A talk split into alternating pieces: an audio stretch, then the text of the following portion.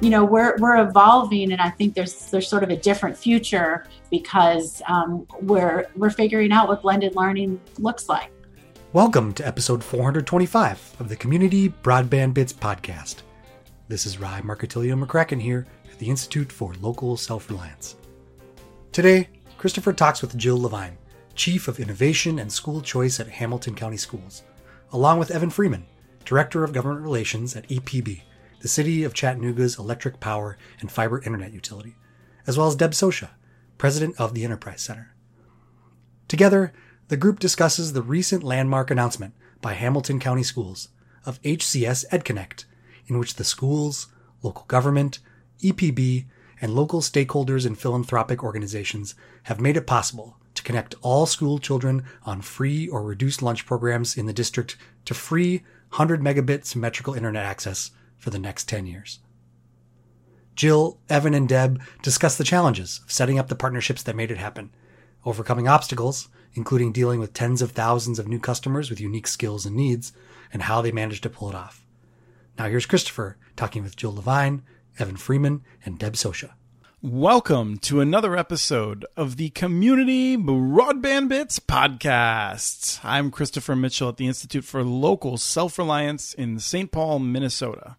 And today I am just so excited to talk about one of the, the best announcements of the year. It's been a hard year and we have a just a great announcement to discuss today. Uh, we're going to talk about what's happening in Chattanooga around the Hamilton County schools with internet access, getting out to all the kids in the um, in the free and reduced lunch program. Um, and if I made any mistakes, it'll be cleaned up shortly. On the show today, we're going to have Jill Levine, who is the Chief of Innovation and School Choice at Hamilton County Schools. Welcome to the show. Thank you. Great to be here. I'm I'm so excited to to talk about this, and I'm I'm glad that um, we don't only have Deb. We'll introduce in a second. I can I get to throw shade at Deb after all these years. Uh, love Deb though. yes, that's why because I'm sure I'll get negative emails for even that little bit of shade. Um, we also have Evan Freeman, the director of government relations at EPB, the uh, municipal electric power and and wonderful internet provider uh, in Chattanooga. Welcome to the show, Evan. Thanks for having me. And we finally then we have Deb Socia, who's been on several times, who is an inspiration to everyone working in this field. Uh, president of the Enterprise Center now in Chattanooga. Hey, Deb. Hi, Chris. Great to be here. Thank you so much. And and I would give full credit to Deb for pulling this panel together. When I, I told her that I wanted to talk to the folks that could give us the best information, um, she pointed out Jill and Evan. So we're gonna mostly um, have them fill in the gaps. But um, so Jill, I just I don't want to start. I, I tease this, and I think most of the listeners who are following this had already heard but this is uh, just remarkable that so many kids now will have home internet access. Basically, all of them in the schools, we would assume. Um, and so, I want to ask you first: you know, how excited are the Hamilton County schools to to be at the forefront of this? Oh well, it's it's so exciting. I mean, what this means to us is that 17,000 low-income households that um, previously weren't able to connect to virtual learning um, at speeds at high enough speeds to access, um, you know, videos and Zoom and those sorts of things are now going to be able to. So, um, you know, principals all over the district are saying to me, you know, I know this family who was, you know, we closed down school on March 13th last year and um, really have were disconnected connected as even though with great efforts to stay connected with families um, you know, a lot of kids were disconnected from learning. And so um, families are now being hooked up um, to um, the high speed internet and um, kids are able to learn from home um, safely as they need to be right now. So people are very excited about this. Excellent. And i should say it's a 10 year commitment so this isn't something we're just doing for a couple weeks or a couple months. This is a commitment that our community has made for the next 10 years. Yeah, so one and two year olds can be excited about it too. Point. so, Evan, I, I, have to say, I, I, first met Harold DePriest more than ten years ago, um, and and at that time already, EPB seemed like a place to work where people had real mission and drive. And I have to assume there's a lot of pride in in bringing this this kind of level of connectivity to the entire community now. Um, what's the just give me a sense of how people feel about it over, um, you know, at the uh, Electric Power Board. Uh, everybody's excited about it. Um, it has been pretty cool because I'm I'm fairly fairly new uh, to the company and and one of the big big things uh, since I've been at EPB that I've learned is is there's there's a huge emphasis on community engagement and a huge emphasis on, on just being there, um, being a good good corporate steward. You know, being able to, to assist in closing the digital divide. That's something that's been on on every member of the of the staff. Um, that's been on the on the front of their mind for so long, and just to to be a part of this opportunity to jump in and and help the community is huge. Wonderful. And Deb, um, as a former principal, I assume you hate children, so you're probably not a very enthusiastic about this. you know how much I care about this, Chris, and and I have to say we're really lucky to have such great partnerships. And what I love is not only is everyone passionate about making sure children are connected, they're passionate about working together to make it happen. So we are finding ways around any problem that presents itself to ensure that every child is connected. So let's talk about this now exactly. Um, Jill, tell us exactly how this works. So for people who have only heard a couple of references about it, um, you said seventeen thousand families, but what what is what is actually happening here? First of all, our community partners came together determined to reduce the digital divide and raised millions of dollars. Um, so, so that happened first um, in order to make this happen. And I think it's important to know that's the Chattanooga way. People come together from all different areas and think about how can we make things possible and collaborate and continue to collaborate while we figure it out. This is not easy, and that's why a lot of places haven't figured it out. Is it's just not easy to no do. No one. I mean, uh, right? No one has figured it out. No one's figured it out with the speed that we have with our our internet, which is 100 megabits per second with symmetrical upload and download speed. So, so for us from the school district, what that means is that we had to identify which families qualified. Um, at this point, we have um, emailed all of those families. If they didn't respond at, at first, we've emailed again um, and again. We've now sent text messages to all those families to fill out a survey. So far, we've had about 10,000 um, students opt in and um, and then we share that information with EPB and they schedule installation and um, I think we're getting close to 3,000 kids now being part of the program. It's going to take us some time to get to the 17,000 um, because you know you've got to wire and install infrastructure and all of those kind of things to make it happen. But more and more kids are getting connected every day and being able to access high quality learning from home. Evan, I have to ask about this because there's communities that have 17,000 homes in t- entirety, and it takes them years to connect them. Um, how how are you all preparing to do this? Um, well, well, you know, we have have the infrastructure, infrastructure, the fiber infrastructure that was late um, years ago. You know, and you referenced that back in back in 2010, and now it's just identifying those homes that that have not had access that we could you could put the ONTs onto their homes and provide routers um, so right now we're just working through that and, and, identifying the families that that need that that service. And now this is something that um, let me. Um, Deb raised her hand. I just want to say, you know, these things don't happen without amazing people like Jill and Evan. But I also want to compliment the the elected officials here uh, Mayor Berke and Mayor Coppinger, the city and the county, David Wade from EPB, Dr. Johnson from the school department. The fact that they are all so committed to this is part of the reason this is going to work. Because every single problem that comes up, we find a solution right and i think that that's part of why this will be successful and i am so convinced it will be that's a good point, Deb, and I, I think it's worth noting as well that not only do people in Chattanooga, particularly in this technical space, work together in that way, we don't see people demanding credit. Um, you know, I look at the kind of leadership of David Wade, does a lot of really great things. Uh, Mayor Berke, um, they're they're doing this stuff because they know it's right, and um, and I also worked in enough communities where I see really good ideas that don't come to fruition because the head of public works is not interested or something like that, and so um, I think it's really worth highlighting that in the community. Um, but Evan, I, I do want to um, raise the question of um, this is something that um, is going to cost um, millions of dollars, and I'm just curious if you can give us a sense of why the electric utility couldn't just do it itself. Chattanooga is one of the most successful fiber networks. What are the restrictions that would have stopped you from trying to just do this in house? Since we're uh, a municipal electric company, uh, we're restricted to to give away, you know, uh, because of state law we can't provide any service for for uh, less than what it cost us to to put it out there. Um, so in that case, we had to raise the money. Uh, so in our, our initial conversations, when we we got the number that is going to be about 17,000 households, uh, we we we figured out what that will cost if we had you know putting the ONTs on the homes and, and building out fiber in areas that that uh, build into the home in, in areas that don't have it. Um, so that, that's when we came up with 8.2 million dollars, and, and we had to go out to our community partners and and to to piggyback on what Deb said.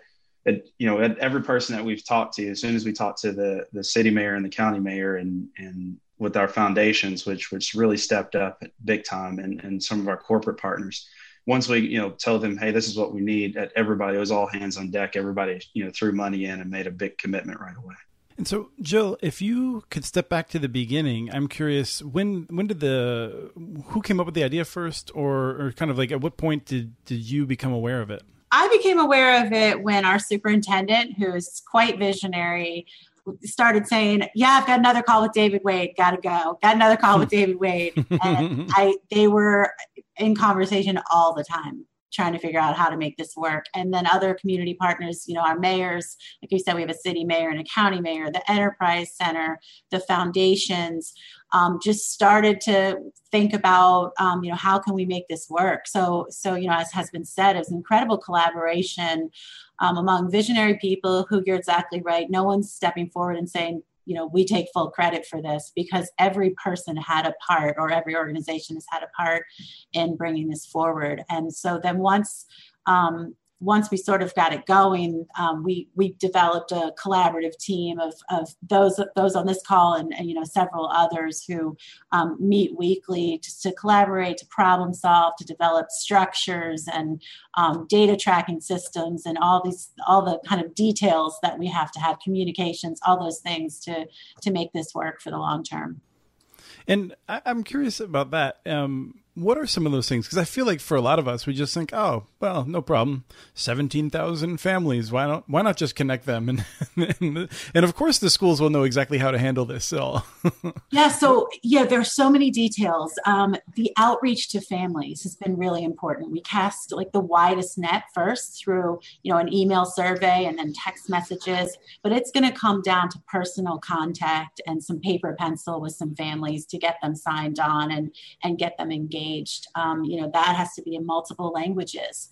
And we have to build trust with some of our families to get them to, um, you know, want to sign on as well. So there are a lot of pieces um, related to that. We have families in our school district who are outside the service area. So we also, our, our school board approved um, last night some additional funding to buy hotspots. We also built into our fundraising money for hotspots. And so some families will have those instead of the EP Service just because they're outside of the service area. Um, we had to think about communications and, you know, how do we get the word out there? How do we help 79 schools know how to help families who are trying to opt into this program? And then a system, a data tracking system of, you know, if, if people respond to the survey, how does it populate into a system that we can then share with EPB that they can share, then share back with us to tell us, you know, when a family is actually installed and ready to go. Uh, so it's it's just um, it's very elaborate and complex and there are a lot of hurdles that we've had to work through together um, to overcome. But um, as i said i think people are excited about what this is going to mean for kids particularly underserved kids who um, have been part of this digital divide and have haven't had a connection. And and now we're bridging to all these families and I, I do think just great equity move in our community and um, again, it's 10 years. It's not something that we're doing until there's a vaccine for the coronavirus. This is a 10 year commitment to our families. And I think that's really inspiring in many ways. I agree. And um, you just um, reminded me of the 10 years. Um, you said earlier about the 100 megabits. Uh, that is, uh, without a doubt, one of the most generous programs we've seen for a program like this for low income families. Um, Chattanooga's network um, runs at 10 gigs um, uh, for the highest end, which is the fastest in the world for any sort of residential connection. So, Evan, I'm, I'm curious about the kind of costs that you're anticipating. Um, so, you mentioned there's a significant cost to get all the connections out there. I would guess you're also going to see um, additional costs because presumably, even if the school devices that are handed out uh, work all the time, um, families that are going to be on these connections will probably have other devices that may be older. They might be have a little less literacy. They might need more customer service support. Um, you know, have have you had to prepare the the utility to just deal with an influx of customers that may need more help? Certainly, I mean, a, a lot of the, uh, the the big picture is a, a lot of the folks are, are already our electric customer. Um, and if if we have a partnership with the enterprise center, and they're going to be really really handling a lot of that that technical end and, and customer service. Uh, so we're really looking forward to partnering with them and, and how that all is going to connect. And Deb, I wanted to throw you a question. I think you might have something you want to ask me as well, but um, or you may have a point you want to make. But I've was excited to know that you're a big part of this because I'm sure you have some sort of a plan for digital literacy and things like that in terms of how you're going to handle making sure that that it's not just the kids that get to use the network, but the adults feel comfortable with it and wherever there's barriers along those lines. Yeah, we're already working on it. And I actually spoke with David Wade this week about a plan for how we're going to manage some of the extra service calls. And I anticipate it's going to happen, right? I mean, that's uh, already, quite honestly, EPB takes calls like, I don't know how to do my email. And they help people solve those problems, which is pretty amazing. You don't hear a utility or an ISP doing that very often, but we we imagine this is going to be at scale, quite a lot of calls. So we're working on a plan for that. We've already created, in anticipation of this, a whole bunch of Tech Goes Home shorts we're calling them. So they're just short videos about how do you get on Zoom, how do you use the particular programs that the district is using for student learning at home. How do you use those programs? How do you use the school district portal? You know, they use PowerSchool. How do you get onto that? How do you use it as a parent? All of these are things we will be working out as we move forward. And for sure, it's kind of a powerful collaboration between everybody involved in finding those solutions. Now, when you say you're you're making these videos, um, first of all, that's the Enterprise Center, um, right? Um, you're doing that, and then how are you making them available so people will know where to look for them and things like that? Yeah, that's obviously a challenge because if you're not connected at home and all of a sudden you're connected, how do you know where to go? Right. And so there is paperwork that's going home with folks about how to connect to these resources, but also talking with EPB and with local public television about putting them on television, about making them available by sending it out by email. Because if somebody's using their phone, they can certainly use their phone to watch that short video, right? And so figuring out all the ways we can do that, in addition to uh, empowering our Tech Goes Home class to be online, which it now is. Uh, we are doing a maximum number of courses this fall for families and schools, as many as we can possibly manage. And I think that's that's the challenge is meeting the need for information and devices as well as for home access. And I feel like we're pretty well positioned to figure all that out. Joe, I'm I'm curious if there are challenges uh, within the classroom. Um, you're at the forefront now of where teachers uh, could theoretically assume that every kid is going to have high quality access. Um, now, you can't assume everyone's going to be on the same network because some families may have chosen perhaps foolishly to go with a, a rival in the marketplace. um, but uh, I'm curious: is there is there some sort of level of of preparing for uh, the out of school um, uh, that that you're able to do, or you're able to forego certain worrying about access? Like, how does this how is this different in the school in the classroom? Hats off to our teachers who right now we're we're running school on an AB schedule and we have about 40% of our students full time at home and then we have the other 60% who half are coming on Monday and Tuesday, and the other half on Thursday and Friday. So teachers are teaching kids in all different ways right now. And they have different kids in their classrooms on different days. Um, and we're really dependent on um, the internet working and all of our tech tools working. So um, so that we can figure all of this out. Um, it's incredibly challenging um, but i've see, seen some real success. And you know of course this program the hcs ed connect powered by epb is, is what we call the program. Um, is is making this more possible for more kids. So you know we last spring when we went to at home learning for 45,000 kids one of our biggest fears was that we were going to lose them that we are going to lose track of them. Um, and we very quickly set up a tracker to, to see like you know at what's you know how many kids have we not heard of heard from in any given school um, where are they? How can we reach out to them? And we were keeping up with that. Um, and, and a lot of it was because they didn't have internet access or quality internet access. So again this this program is going to make a huge difference. It's already making a difference and um, we're really excited about that. And i think it means a lot for the future. You know the kids won't like this but snow days um, or tornado days, which we have down here in, in Tennessee sometimes, or kids that have had to have surgery and can't come to school. You know we're we're evolving and i think there's there's sort of a different future for all of those things because um, we're we're figuring out what blended learning looks like. Yes, that's that last bit is is fascinating as we think about the implications, especially as I would expect that there will not be a situation for several years in which I think school districts aren't worried about perhaps even just for a month having a hotspot or something like that. Once we um, go through this problem, we're going to have a virus pop up here or there, I think, and now we'll be able to deal with it. Um, now, Evan, I'm curious. One you, as a government relations person, I feel like one of your jobs is is to just really have a sense of what other people are talking about and being networked and things like that. And um, how are people reacting to this announcement? Um, everybody's been excited about it. Uh, I, again, the, the county and, and city, uh, including the city council, county commission, uh, the school board, all, all the members were, were, you know, everybody's been really excited about it. Um, and, and it's been a lot talked about a lot. I mean, even on the, on the state level, um, there's just been some interest in, in how did you get that done? And, and uh, congrats to Chattanooga for, for doing it. So it's, it's really gotten a lot of, uh, a lot of good feedback and a lot of interest from, from around the state.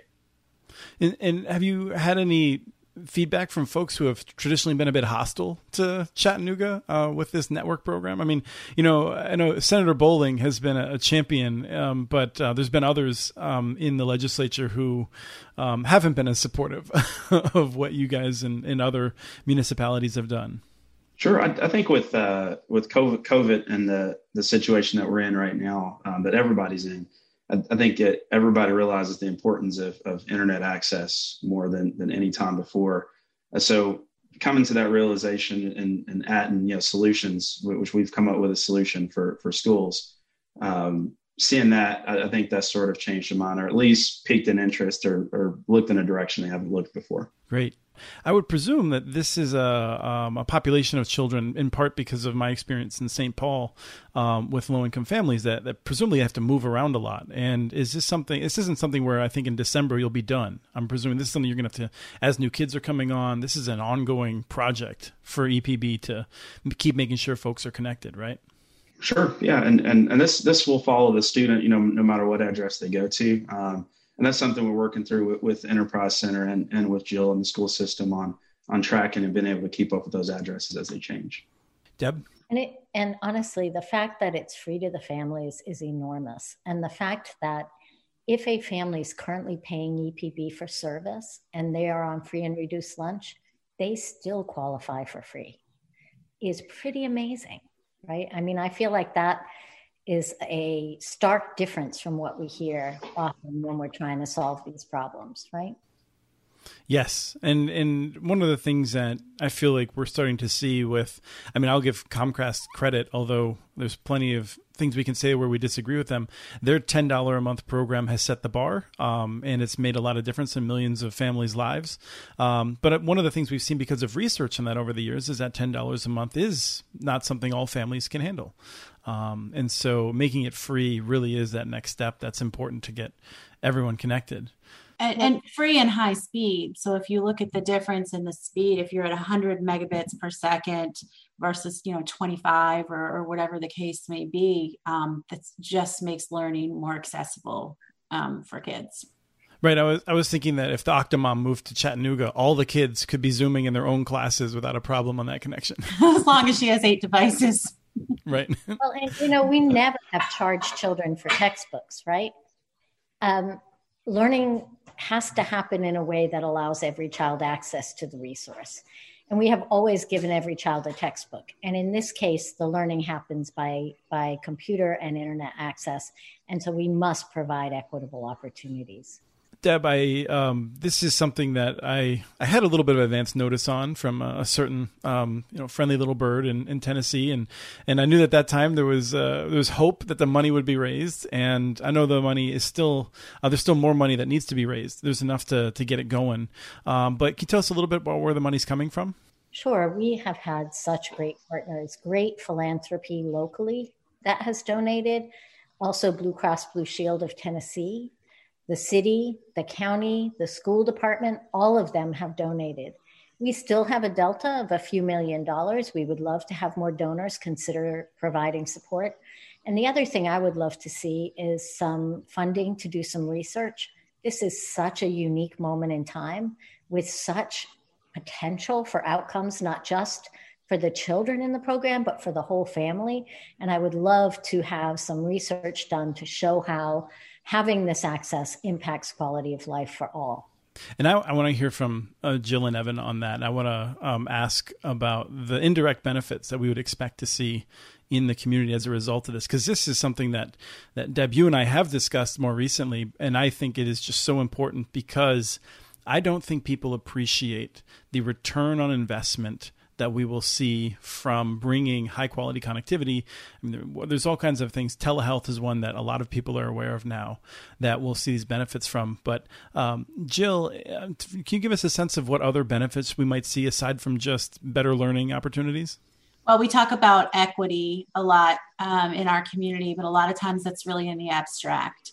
And this is a really concrete way to advance um, just the, the whole principle of equity and to provide opportunity for kids who other, otherwise um, won't have it, don't have it. So, so that's one. But also, when kids are connected to high quality learning, they learn more.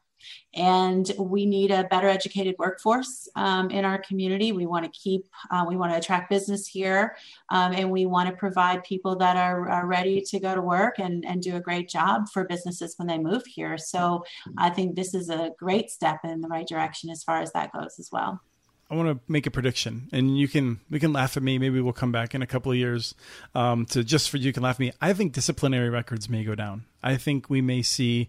Um, I think that kids having something to do, and I mean, like it might just be even be video games. I think there's a lot to be said for kids um, having things in their lives they're really excited about, and um, and that keeping them out of trouble.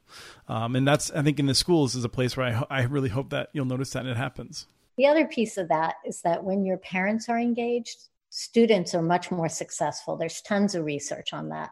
But also, when your parents are engaged and the teachers can communicate more quickly and easily with parents, trust me, discipline issues go down. Right? and so, Evan, um, I'm curious what other things you might expect in terms of benefits that we may not expect from this um, just unprecedented opportunity. Yeah, I, I think te- telehealth is, is going to be huge, uh, especially, I mean, if, if, you're talking about the, the pandemic we're going through now, um, and, and the, the most vulnerable population is that of seniors and, and, and low income folks. Um, so being able to, to now have access to that, uh, you know, another step, you know, down the road could be engaging healthcare providers to, to provide, you know, better telehealth services um, and, and getting those devices in the home.